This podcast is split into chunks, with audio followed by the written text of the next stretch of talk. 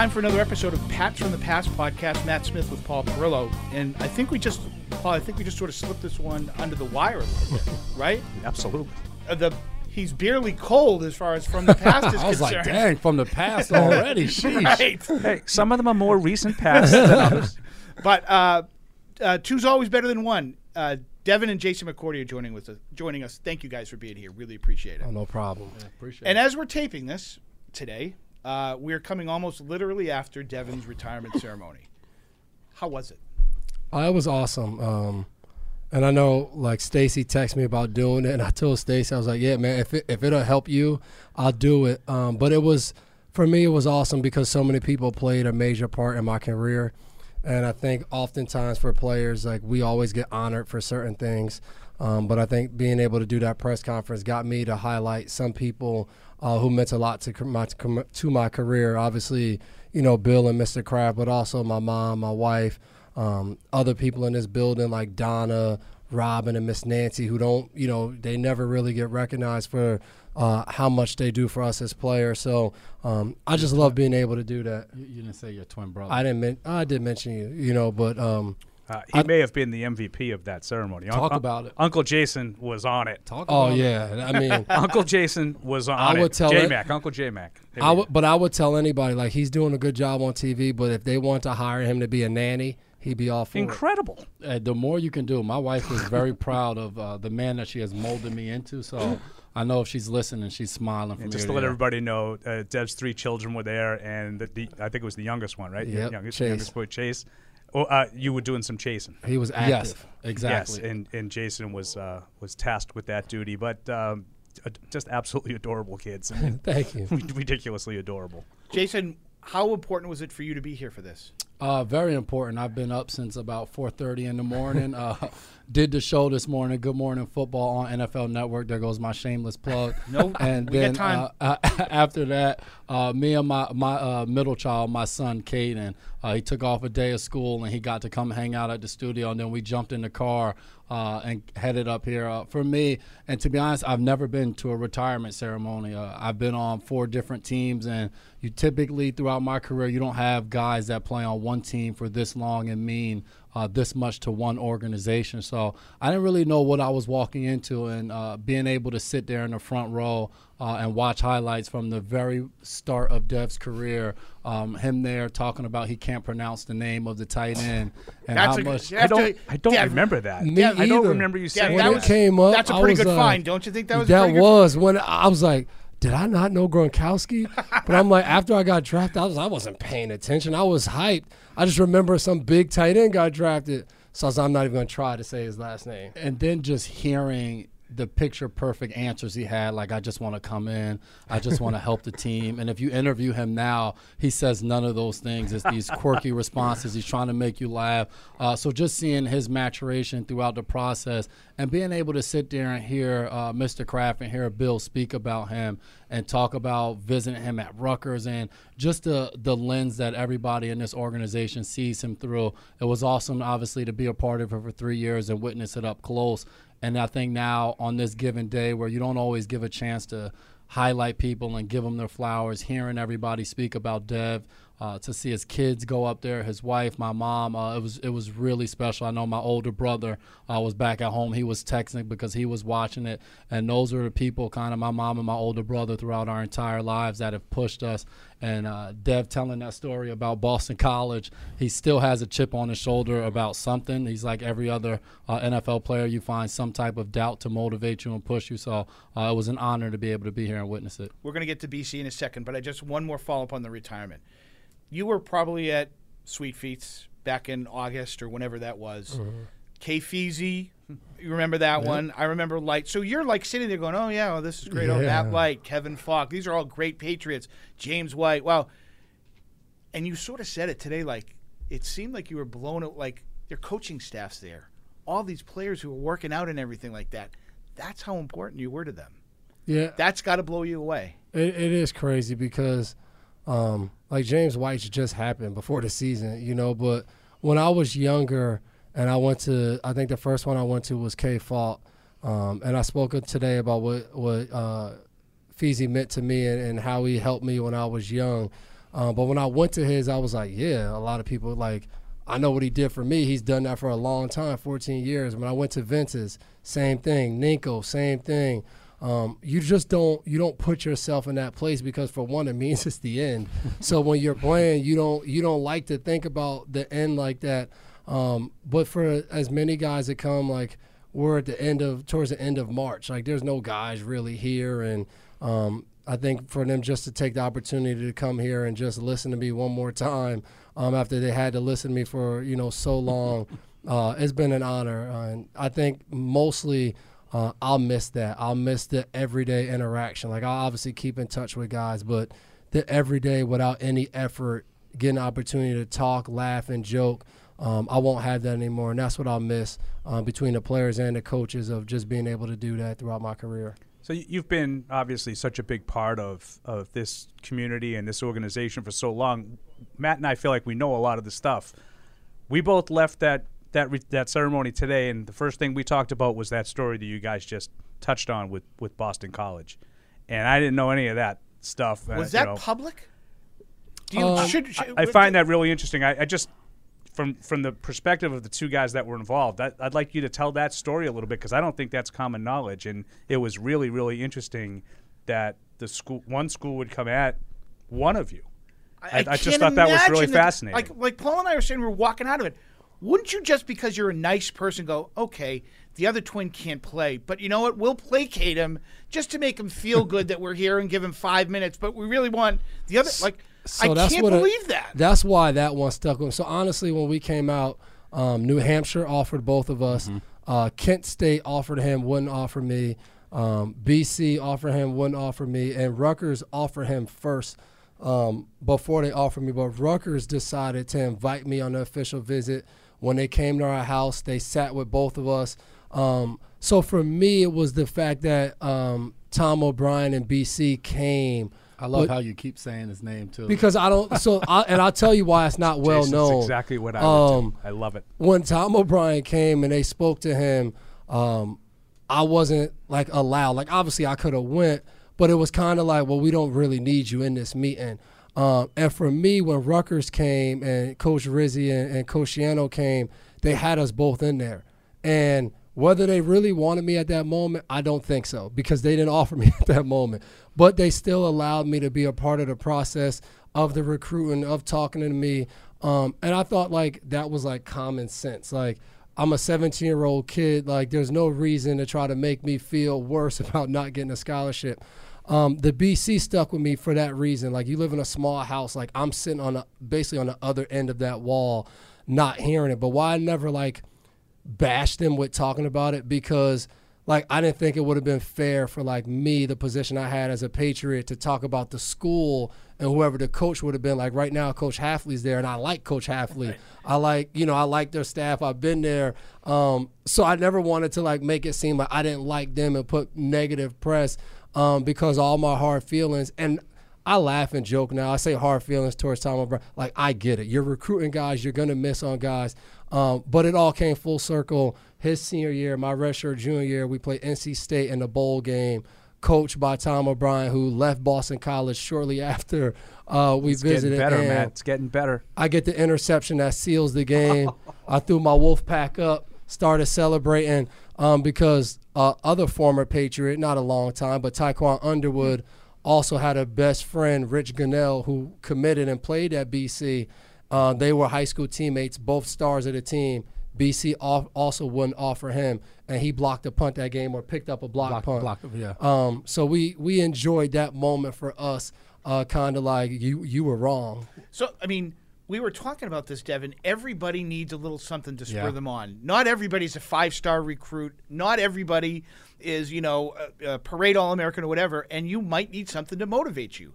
The fact that this guy's in your house and he's not choosing to speak with you as an 18 year old kid, you can take that with you to your 22, 23, 24, and that fire keeps burning. Yeah, I mean, and then then you get drafted to the Patriots. So now it's like, man, the school that's right in the backyard, like how cool would it have been? Because I think there is a chance that we both got offered by BC that, you know, if we came on a visit together instead of just him coming on his Yeah. visit, there's a chance that we might have liked it. And I, I remember thinking that when I got drafted, like, damn, that'd have probably been pretty cool. Like if I would have went to BC and got drafted as like a first rounder to the New England Patriots, like that would have been because I think about all the kids now that come out of BC and all, so many articles get written like, man, the Patriots should sign him or the Patriots should draft him from BC. Um, but I mean, again, it's a part of the story. Um, that at the time I was really angry about, but it's a part of like the reason I'm here today as well. So you got to enjoy. And it. I think on top of that, uh, it doesn't just stop with BC. Like Dev had a chip on his shoulder even when it came to Rutgers. And I remember, like he said, I got offered first, and then he got offered when we went on our official visit. And we had a high school teammate that was already at Rutgers, uh, Ron Girault, who Coach Schiano went to, and was like, "Hey, what's the difference between these two? Because we all, we've already offered Jason, and we're still recruiting Dev." He was like, "They're the same player." Devin just got hurt their senior year, so Jason seems like he had a better year that year. And that's when Rutgers finally decided to offer Dev. So even once Dev got drafted, he still had like this chip on his shoulder, like, well, yeah, I, I always remind Schiano that he doesn't want me. yeah, he I always says to him, you, you offered me just to get my brother, and I got here and I had to prove to you guys that I was just as good. So, um, like I said, he's he's always had that chip and he plays with it. And I think kind of credit Tom O'Brien because this guy's played 13 years at an extremely high level. Yeah, I mean that was one of the things that we were talking about. I was like, I mean they're, they're twins. They both played for a long time in the National Football League and had a lot of success. How different could they have been as 17, 18 year old players? And that makes sense that you got you got banged up because you had a red shirt and Jason you didn't. That's mm-hmm. why you were drafted first, right? You you mm-hmm. played the Yeah. year before, yeah, right? Yeah. If only if only uh, Robert Kraft and Bill Belichick would have drafted, maybe I would have had uh, three I Super mean, it's a, Bowl. I it's a crazy and, thing you to think about it, but I mean, you know, and I don't. I'm gonna guess you don't harbor any kind of ill. Oh, will. not at all. No, I, I know, but like, it's not unusual. You're only human to think about that, right? Yeah, for sure. And I think that's the beauty about each and every guy that has a career or whatever your journey is because it's unique to just you. And I think uh, my journey helped Dev along the way because my my rookie year in the league, I go to the Tennessee Titans under Jeff Fisher, and then he gets drafted a year later under Bill Belichick and the Patriots. And the way they ran their two organizations couldn't be any more different. So Dev's senior year, the entire time, I'm telling him this is what the NFL is like. this is how we do things. This, that, and the third. And then the next year, he's like, "You lied to me. the NFL is nothing like what you just described." And once he got here, I was like, "I definitely get it." And then obviously, for our paths to be able to come together nine years later, um, we both, uh, when I got a chance to come to New England, I think it made it that much better that my journey kind of went a roundabout way to lead us back to each other. Yeah, so Dev, I'll, clo- I'll I'll tie the knot on the Tom O'Brien thing for you. I had a chance, you know, from my high school, Everett High School here in Massachusetts. I spoke at our varsity club banquet as as you know one of the award guys um, for alumni, and Tom O'Brien was one of the speakers that night too. And it's kind of a low key, you know, it's not an overly formal event. So there's sometimes you're talking and people are still eating and the clanking of the glasses. Like you don't have everybody's attention. Mm-hmm. Tom O'Brien didn't like that. Tom O'Brien was very upset. He's like finger pointing people and telling people to stop talking as he's talking. I was like, that's old school. I was like, wow, what a hard ass. I mean, what are we doing here? So that like ties you knot on, on Tom O'Brien. He's not. I don't think he's welcome back in Everett either. Um, Although Dev- he's had a lot of Everett high school players over the years. So you gotta respect that. you haven't had a long to really think about it because you just made this decision. Um, if you look back at the 13 years, and, and I'm going to put the pressure on you, is there, you know, the highlight of your career? Is it the 18 season and how that season ended, being able to play with your brother and to cap it off with a Super Bowl championship? Yeah, no doubt. If I had to pick one season, um, it would be that season. Um, not only because we won another championship and it, it was with him, but it was the way that season was. Like him at the end of training camp, everyone wondering if he's going to get cut or make the team. Um, and then, you know, we beat Houston week one. We go and get absolutely destroyed by Jacksonville on the road in Jacksonville. Then go on the road to Detroit Sunday Night Football, get destroyed again, win some games, Miami Miracle. Um, then, you know, I think we kind of Pittsburgh. Pittsburgh. yeah, we kind of reset after the Miami Mir- Miracle. and was like, we need to go win this game in Pittsburgh. We go down to Pittsburgh and lose again. Play a good game and lose. It Yeah. was a good game. Chance to win that Right. to win the division that week. Yep. And then it, it kind of turned into like, oh damn, like we just lost two games in December. Like that's not what we do here. Like, and I, I still vividly remember Bill coming in and we had the Jets and Bills or Bills. and Division, I don't remember Yeah. which order, but it was those two. and he Yeah. comes in and he goes, "We got nothing but playoff games left. If we do what we're supposed to do, everything will work out." And sure enough, we go win the two games. Houston loses. We end up with a bye in the first round, the two seed, um, and then you know we go to Kansas City. We beat Kansas City on the road. First time I think since it was 04 maybe that the team had won on the road in the AFC uh, Championship game. Correct. Um, and then we go and have a Super Bowl that was total opposite of the year before. We couldn't stop it. We couldn't stop Philly at all as a defense um, the year before. So to go have that performance, um, I always look at that year. It was like the most up and downs. Um, but I was an older player. I was like even more of a veteran then because there were no other guys to count on. Like there were no Vince and, and Gerard. Like I didn't have those guys on defense. So um, to be able to have that team and you know myself high um, being like those guys that were here for a long period of time leading that group um, was a lot of fun, man. And then this guy made the story just so much better because his energy um, and everyone wanted to give him so much credit of like, man, you deserve this. You're finally, and how he just kept telling people like, why do I deserve this more than anybody else? Like, yeah, I worked hard, but like, there's a ton of guys in the NFL that work hard. Um, so I thought we had a great mix of guys like him, Danny Shelton. Like they went 0 16 the year before. Like they were back, they were on our team about to play in a Super Bowl game after going 0 16. Um, so I just thought we had so many cool storylines from individuals, but ultimately, like that team, uh, to me was just a great story. I can only imagine what your mom thinks when she sees the video at the end of the Kansas City game. Because when I look at it, even We all stop. I, I mean, I still get almost choked up about it when I see it, like because it's surreal. And here's two kids who probably did that in your backyard or on the playground at school and everything, and it happened. And I know you got to close the deal because it would have sucked. Yeah. If We if you'd that the done all that week right, up to it. right. Mm-hmm. But how amazing was that moment? Oh, it was awesome. And you said we did it growing up. I can remember getting ready for Sunday Pop Warner games, and me and Dev would go outside on the pavement and start throwing the ball, and we'd go over all of our plays that we were going to run later on in the game just to prepare ourselves. And now, from that moment, waking up Sunday morning to now, fast forwarding years later, now we're waking up on a Sunday morning and we're walking into a stadium getting ready to play in a Super Bowl that he's done. This was his fifth time being in this game. And I think the best moment wasn't on the field after the game, it was in the locker room as we're going and we're passing around the AFC Championship trophy. And now we're talking about going to the game. And, uh, for me, it was so surreal. And I said it when I was holding the trophy. This is the first time I get to go to the game on my own accord, and I'm not hitting Dev up to figure out the logistics and taking care of the family, but I, I'm actually getting invited to the game. So for me, it was truly special. Uh, Dev knows the Super Bowl in Houston. I never know the numbers. The Super Bowl in Houston. I was 51. 51. Yeah, they're all the same to me, other than 53. uh, Try having to write about it. yeah, I don't remember ever. I can only imagine the hardship these guys go through having to write about Super Bowl after Super Bowl. and that's that's the proper response. Oh, tough life. Paul.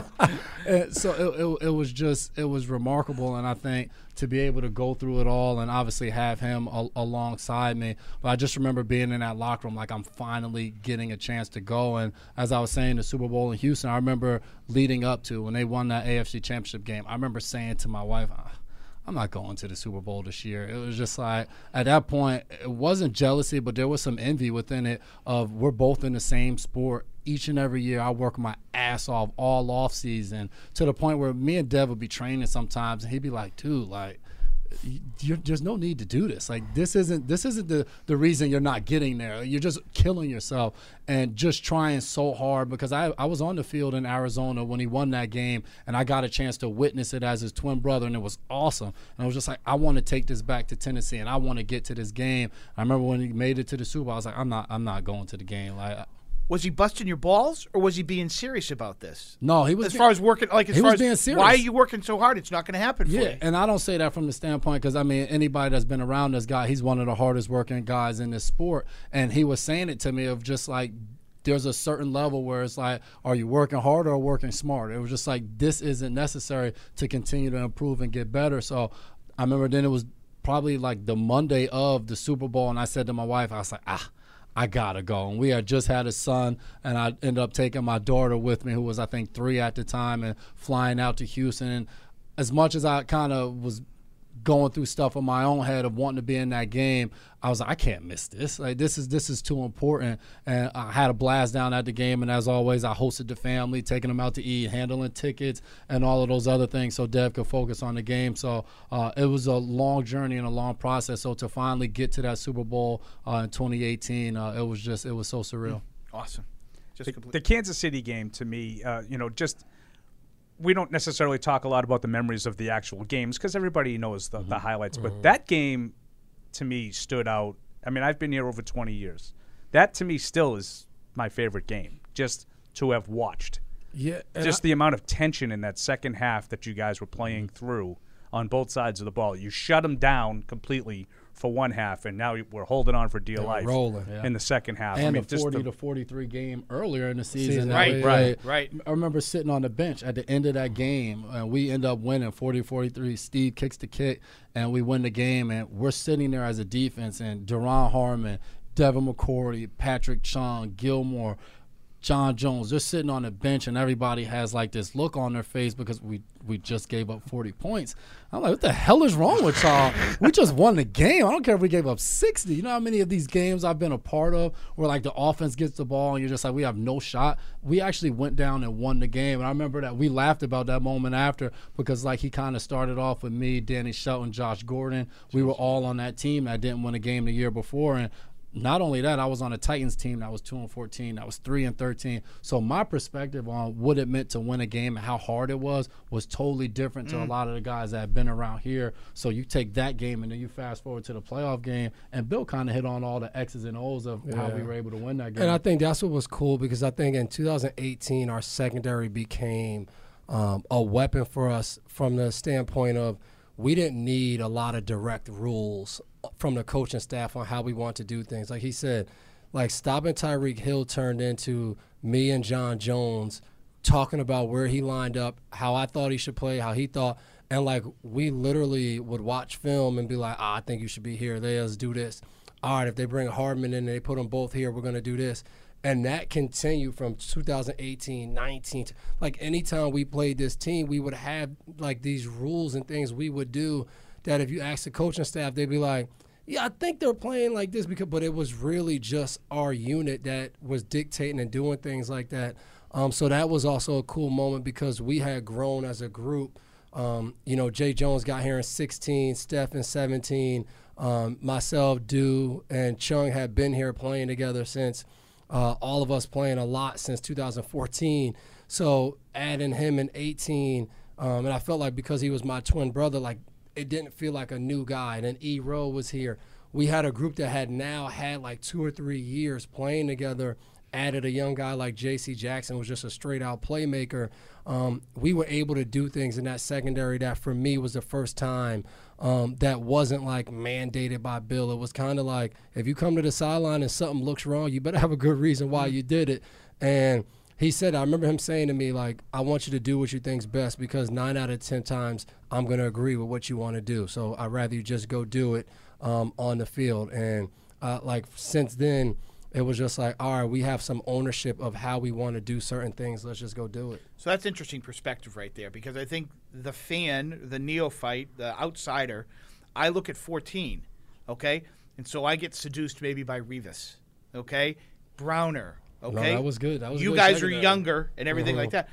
But maybe you didn't have the experience in 14. Maybe you guys are just going off of tremendous ability, great numbers. Chandler was on that team, so you you know have the pass rush to go with it a little bit as well. But now you've got the experience that you gained from all those different battles that you went through, so that you can do the things which more osmosis. Like I know what we're doing here. Like Tom says all the time, I know the answers to the test before you give it to me. So is that maybe the difference between that 14 secondary and the 18 secondary? Definitely for me. Um, now that 14 secondary was good. Um, like you said, me, Chung, Duron, but from a corner depth wise, like Malcolm Butler was our sixth corner. Right. Like we had Alfonzo Dennard, Kyle Arrington, Logan Ryan, Revis, Brown. Like we had so many good players, but that was like that was year five for me. So yeah, I was like, I was understanding how to play the game. I was playing probably some of my better football in my career. But when you talk about being a leader and like running things from a team standpoint, Mayo and, and Vince did that. Like, I controlled where we needed to line up in the secondary, what we needed to do from what coach said the game plan was. I was going to make sure we got to execute the game plan. The difference in 18 was this is the game plan, but this is how we're going to win the game. Yeah, stick to the game plan, but also if you need to change some things and do things differently, go. Like, don't worry about what any coach is going to say. It was like, we trust you just as much as we trust a coach telling you to do something. So if you see it, go do it. And in 14, I didn't have that kind of confidence yet um, to do that. And, you know, I think that's what made 18 special for me. You had ownership in Yes, 18. You had ownership at 18, and that's the difference. Yeah, maybe. like in 14, it was like we were all good. Like those guys came here because they were good, um, and I saw it as that. Like, man, I, I I just want those guys to feel welcome. Whereas in 18, I felt more like, all right, those guys are all ready to go, but like I got to be the captain of this. I got to help these guys understand how we want to play. And it wasn't a like I'm on top of the mountain better than you, but it was like, hey, if I if I can lead this, and then everybody else will fill, fill in and do their roles. Like no one challenged me more in our room in our secondary room than him. And it wasn't like we about to break out in fist fight. It was like, no, I'll tell you why I'm right, and he's like, I'll tell you why you're wrong.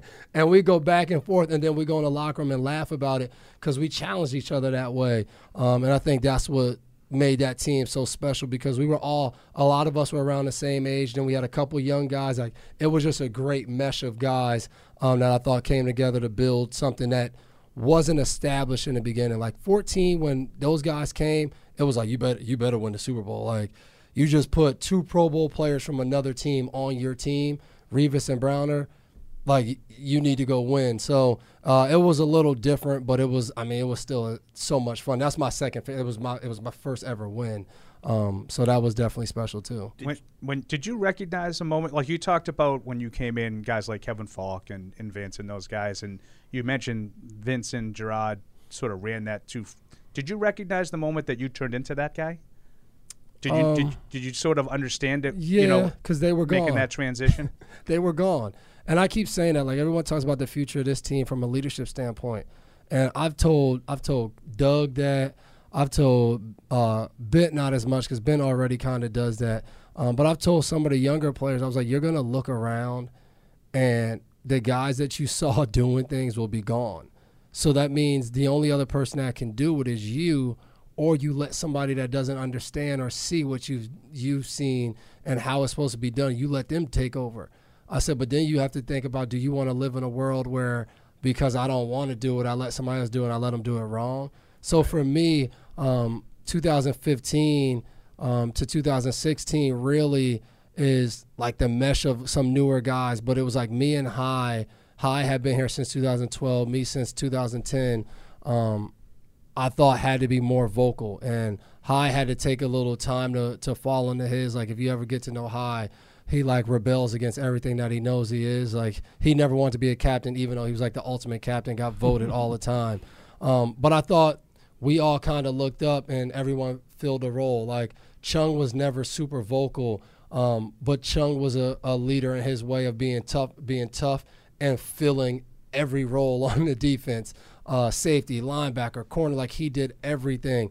Um, so I always look back, you know, between myself, Chung, um, and uh, and High, of really deciding like, all right, we got to be the next wave of leaders of this group. I can remember Mayo saying it where he was coming back in the building and he said he'd come back and he was just like, Who the hell is this McCourty? Like, Dev never spoke this much when I was on the team. And I think that speaks to what he's saying. You didn't have to because there was a guy doing that. And I think now he's moving on.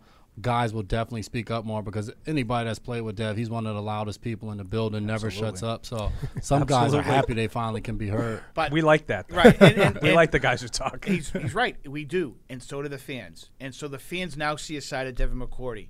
He's the guy in the huddle every single week. He's very vocal. He has something very important and generally pretty poignant to say at that point in time. But that can be overrated. And I think Bill, Ian, you sort of mentioned that a little bit today. You know, the world's filled with big mouths. You know, it's a kind of leadership that might get you. We don't know what you're doing behind the mm-hmm. scenes. It's picking a guy up, like you're saying, something's going wrong with their family. you know, or maybe he's got you know something in their personal life. That's the kind of leadership. What those are the guys that you probably gravitate to. Like this guy's got my back, and I don't need to hear all the you know rah rah siskumba. Nice, don't get me mm-hmm. wrong, love the stuff, but it's the other stuff that really really shows you who the real leaders are. Is that right? Oh, 100%. And just as an example, uh, throughout my entire career, I gave the same pregame speech that Dev did every single game, whether I was in Tennessee, whether I was in Cleveland. Did it once I left here in New England, and I did it in Miami as well. And I would argue that I gave a better pregame speech every single Sunday Right. than Devin McCourty.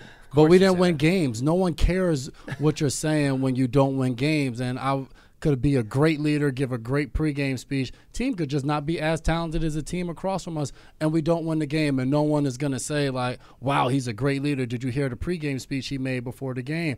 But when you go out there and you hear the words that Dev says before the Super Bowl 53, and he talks about iron and sharpening iron and picking up your brother, and then you go out there and win the game, and then you have Coach Belichick after the game, and you ask him about this guy that you perceive as a leader because what he's saying before the game, and you hear Coach Belichick talk about well, what he does during the course of the week, or you hear Steve Belichick talk about the fact that he wears the green dot and he's controlling what the defense hears from the coaching staff, or you hear Robert Kraft talk about the work that he does in the community for the past 13 years of his career, or you hear one of his teammates talk about, hey, in this moment in the game, we were feeling this, or something happened, like in the Super Bowl where we don't get to a play, he yells over to me, Jay, they're going to come back to that play. Make sure you're ready for it. That's when it all comes full circle. And you're like, wow, it's not moment before the game where he yells and he screams and the veins popping out of his forehead.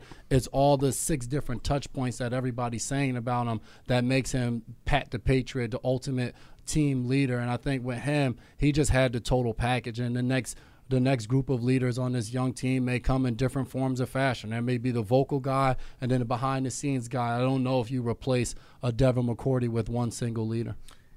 uh, I can only imagine the torment that you put your mother through growing up because I barely know you guys and I see how competitive you are. Who's drinking water fastest? Who's whatever. You guys are uber competitive with each other. It's legit. When you see what happens for him today and that you were able to be a part of it, you hmm. know, and all the BS aside about I'm better than you, I'm going to make more money than you in TV. No, I'm going to make more money than you in TV how proud of you to be able to say, "Wow, one team, 13 years. Look at what all you accomplished," and and it must make you feel great as a brother. Yeah, he- uh, he doubled my salary in the NFL, so I have to make more on TV. but um, it's so special; it's hard to put it into words. The fact that I can walk in this building and shake hands with so many people and laugh and joke. Bill doesn't make that trade or go and get me if Devin's not here. I truly believe that um, I had a good career before I got here. Uh, I'm on TV because of the three years that I spent here in the New England Patriots jersey. Half the time when I'm out, if somebody recognizes me, they think I played for the Patriots for 10 plus years, and they ask me how many rings did I win while I was here because they have no idea that Dev was the one here for 13 years, and I was just here as a pit stop along my career. So when you talk about how proud I am, um, I'm extremely proud to be able to not only watch Dev, but to be a witness of a not only his playing career but his entire life. When I got here, it was one thing to learn about who he was in the building and the way everybody perceived him. And he's right because in the meeting rooms, no one felt like they could say he was wrong about something. I had no problem saying it. Uh, but beyond just the X's and O's, on Tuesdays, I would be waking up at 7 a.m. on our off day because we'd be driving into Boston to do something social justice related or something community related that he was leading the charge on. And those were the things that get spoken about, but they sometimes can go unmentioned. And he was the catalyst behind a lot of things done off the field as well. Uh, so for me, it was special to watch him up there uh, today during his retirement ceremony. But like you said, to be in this building for three years, to witness winning the Super Bowl our first year, to my last year here, his first time not making the playoffs, and that spectrum and um, the scale of those things. And we laughed about it that 2020 season because it was chaos. Obviously, there was COVID. Tom had just left. Cam came in, and I remember uh, the year we won the Super Bowl. It was the uh, most games he had lost in a season. It was five games. It was the most I had ever won. It was double digits for the first time in my blame him? career. Did you blame him for I that? did. He did. He definitely did. And then I won him a Super Bowl that Kraft Kraft mentioned, so I got I got to make sure I send that check to, point. to Kraft for that. Um, and I remember laughing with him at the end of that season because in New England, a lot of people don't realize it, but even throughout losing seasons, there's moments of laughter, there's moments of joy. You find a way to get through the adversity,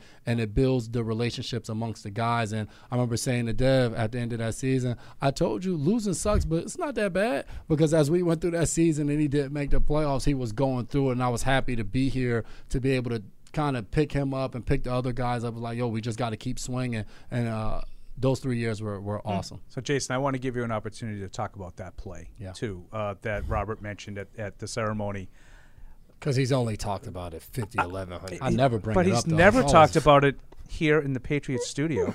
So I want to give you an opportunity of what you saw, what you remember. Um, you know, standing, you know, being in the in the press box 100 miles up. It, it, it's just Brandin Cooks is I'll take a nap. all by himself. Yeah, so it was a, a beautiful Sunday evening. uh, that that just the lead up to that game, and Dev kind of alluded to it when he said in 2018 we realized the secondary could be used as a weapon, and more specific, the cornerback room had built a bond and I think had reached a certain level. I remember our corners coach Josh Boyer after the bye week, we were meeting and he said we went through a self scout and we realized one of the strengths of our defense is we can cover anybody on the field. He said, so I'm just letting you guys know, stretch, get your hamstrings ready, whatever you need to do, but we're playing man to man for the rest of the season, press, and we're going to cover everybody. And it was like, okay. So from that point on, all the way up until the AFC Championship game, myself, Stephon Gilmore, J.C. Jackson, Jonathan Jones, we played man to man against everybody and we all four of us played in whatever form or fashion it happened and we get to that week of that super bowl and i can remember before that game Josh Reynolds, um, Brandin Cooks, Robert Woods, all of them talked about if they play man, if they play the way they've been playing, like we're going to get at them. And they had no reason not to think we were going to play man. And when you talk, Sean McVay certainly thought you were going to. McVay definitely thought we were going to play man. He still, I mean, the next year he figured it out when we went to LA, but Right. that's a, a, a story for another day. Uh, so in that game and that play, we're playing cover four, and anybody that's watched kind of the the mic'd up portion of it, that play happened earlier in the game uh, where Brandin Cooks runs a, a post on the front side and we drop him, and I think no, Gilmore runs with him, but I don't drop off to help him. And Gilmore's looking at that play like there's a lot of space back here for Cooks to run away from him. And we're playing cover four, and there's a post and an over from the other side. And when we get on the sideline, something that had become a really good habit for us is obviously the coaches would go over to the little blue Microsoft Surface that everybody has seen Tom slam before, Bill slam before. We'd sit down and we'd go over those things. And as players, we didn't get it and we talk about it. And Dev's holding the surface on the sideline and he's like, Jay, Jay, and he shows the play. They're going to come back to this play. You have to make sure you drop off and you come back. I'm like, I know, I know. I saw the play. I talked to Steph after. I get it. But that was the communication necessary. Everybody talks about halftime adjustments. A lot of those adjustments go on on the sideline. Series by series. Right mm-hmm. after the play, series by series. And we make that adjustment, and then the play comes up. And Dev always says it. I'm probably two steps late in my recognition to be able to get there. And on the front side between uh, Dev, Gilmore, and I think uh, Gilly dropped it. Gilly dropped Yeah. the route. Gilly Yeah. should have been running with the route. the rule that we said after that He's game is we, enough. We we, can tell the we never say who was supposed to We cover can tell the route. truth. So Brandin Cooks is wide open, and I recognize it probably two seconds too later, and probably two seconds earlier he probably doesn't throw the ball, Right. or maybe I do intercept it, but who knows? But either way, um, was able to get back there and uh, make that play, and that was special for me to make that play. Had another pass breakup, man. It was so important to me to play good in that game because it took 10 years just to get to the playoffs. So being able to get to a Super Bowl, like I firmly believe when I got in that game, like this is the only Super Bowl I'm going to play. in. Like, I- there's not going to be another. I can remember coming home and obviously here in New England, uh, Titletown, Boston, everybody be like, we got to get seven. I'd be like, seven? Hell no, I'm Right. good with one. I don't. Right. I don't need a second Right. championship. Right. So it was it was it was so important to me to play well in that game. So to have a play that everybody still talks about or gets mentioned in, uh, very proud of. And I've gotten a chance to be around Cooks quite a bit. And uh, what's the quote like with Kobe Bryant? I hate it had to be Cooks because he seems like a really good guy, but I hate it had to be B Cooks because he's loved in every single building that he's ever been in. Interesting. We're talking with uh, Jason and Devin McCourty, and as we kind of wrap things up here a little bit, as we just were listening to Jason, Jason's the TV star, um, and again talking about how competitive you are. You probably don't have anything signed yet, but my guess is there's a line outside the door. I hope so. I've been on a couple interviews, so You've had some auditions, haven't Yeah, you? I'm waiting for them to slide that offer sheet across the table. Like, how does that look to you? Um, but no, it's been a lot of fun. I think, um, and I think that's what kind of got led me to even retirement to being able to do some of those things during the bye week and then after the season um, of like actually enjoying it. Like that, like I talked about earlier. I didn't used to enjoy watching football because I would watch football and get angry about maybe I missed a play um, or us not playing in the playoffs. Uh, but doing that, and you're now you got segments that you're talking about, so you got to watch the film. You're breaking it down again. I was enjoying just the game of football at its core. Didn't matter that I was watching Buffalo and Cincinnati are about to play. Like that didn't matter that you know we should have beat both. We had a chance to beat both of them at the end of the year. Um, I kind of had that out of my mind, and I started talking about the strengths and what we talked about playing them. And I was like, oh, I kind of like this. Like this is fun. I, I do this during the season. This is how I break down the game and look at the game.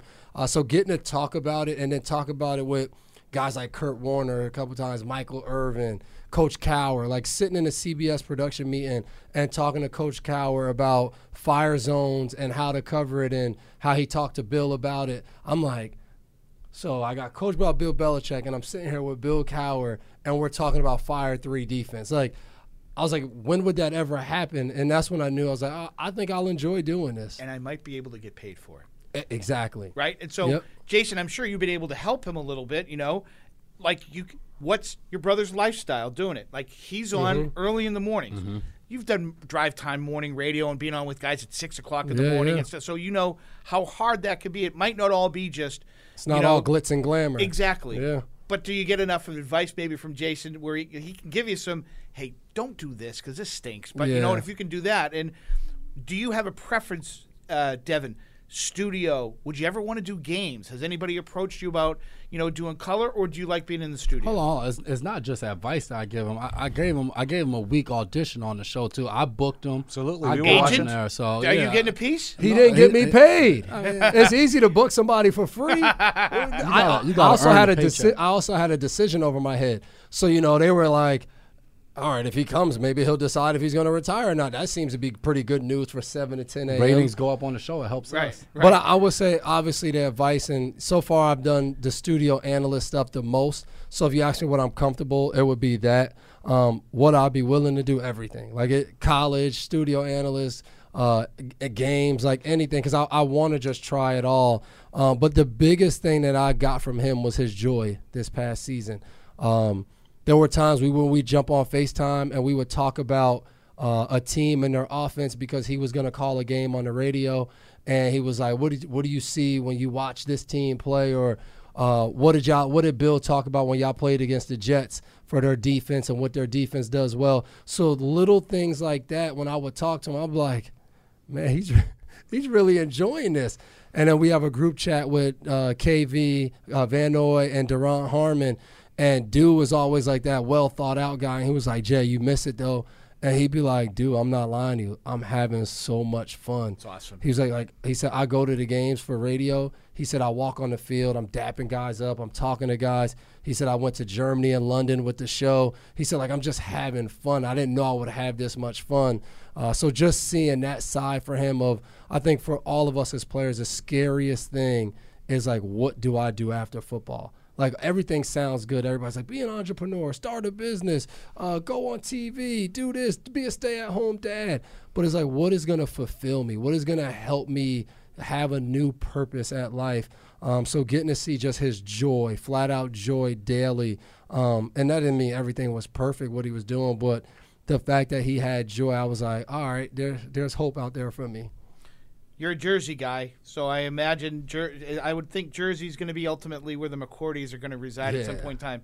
Please tell the fans that this is going to be your second home. I mean, I think the people in New England feel like you're one of us, you know, and um, it's going to be really different for people around here not seeing number 32 on the field and not. It just you were, you're always there. Yeah, uh, we're gonna You're keep always there. we're gonna keep our house in Foxborough. Um, New England is a huge part of who I am. Um, obviously, I grew up in New York and, and lived in New Jersey, um, but since I was 23 years old, like I've been a Massachusetts resident. You know, I'm now 35 Masshole. like I got I got married while I was living here. Uh, I had all three of my kids, and then we came back up here. So everything I've kind of done as an adult and a parent, it was here, and it's what my kids know, is what I know. Um, so this will always be a home for me. Um, I'm gonna stay uh, connected to all the things I do right now. I'm on the board at BMC. Um, I'm looking. I'm probably planning on joining two more boards that are based up here. Um, so I'll obviously be here for all the Patriot stuff and things like that. But I also will have the same off the field things, um, continuing our McCourty Bowl and, and the tackle sickle cell stuff that we do. Um, that's why it's important we stay on TV so we have like people has a reason to still come to the event. The platform. Yeah. It's the platform. and I'll be able to still like invite those guys and offer them like some decent stuff uh, for coming to our event. So I'm excited. You know, Massachusetts will always be a home for me. Devin McCourty, uh, Robert Kraft said it today, and he said it best. He's a real, true patriot. You represented everything that this organization uh, deems to be important, and you did it better than anybody else. Thank you guys for being here today. Congratulations on an unbelievable career. Appreciate it. Thanks, you. guys. Yes, sir. Thank you. Thank you for downloading this podcast. Subscribe on Apple, Google Play, and everywhere else you listen. Like the show? Please rate and review us. Listener comments and ratings help keep us high in the podcast rankings so new listeners can find us. Be sure to check patriots.com for more news and more podcasts.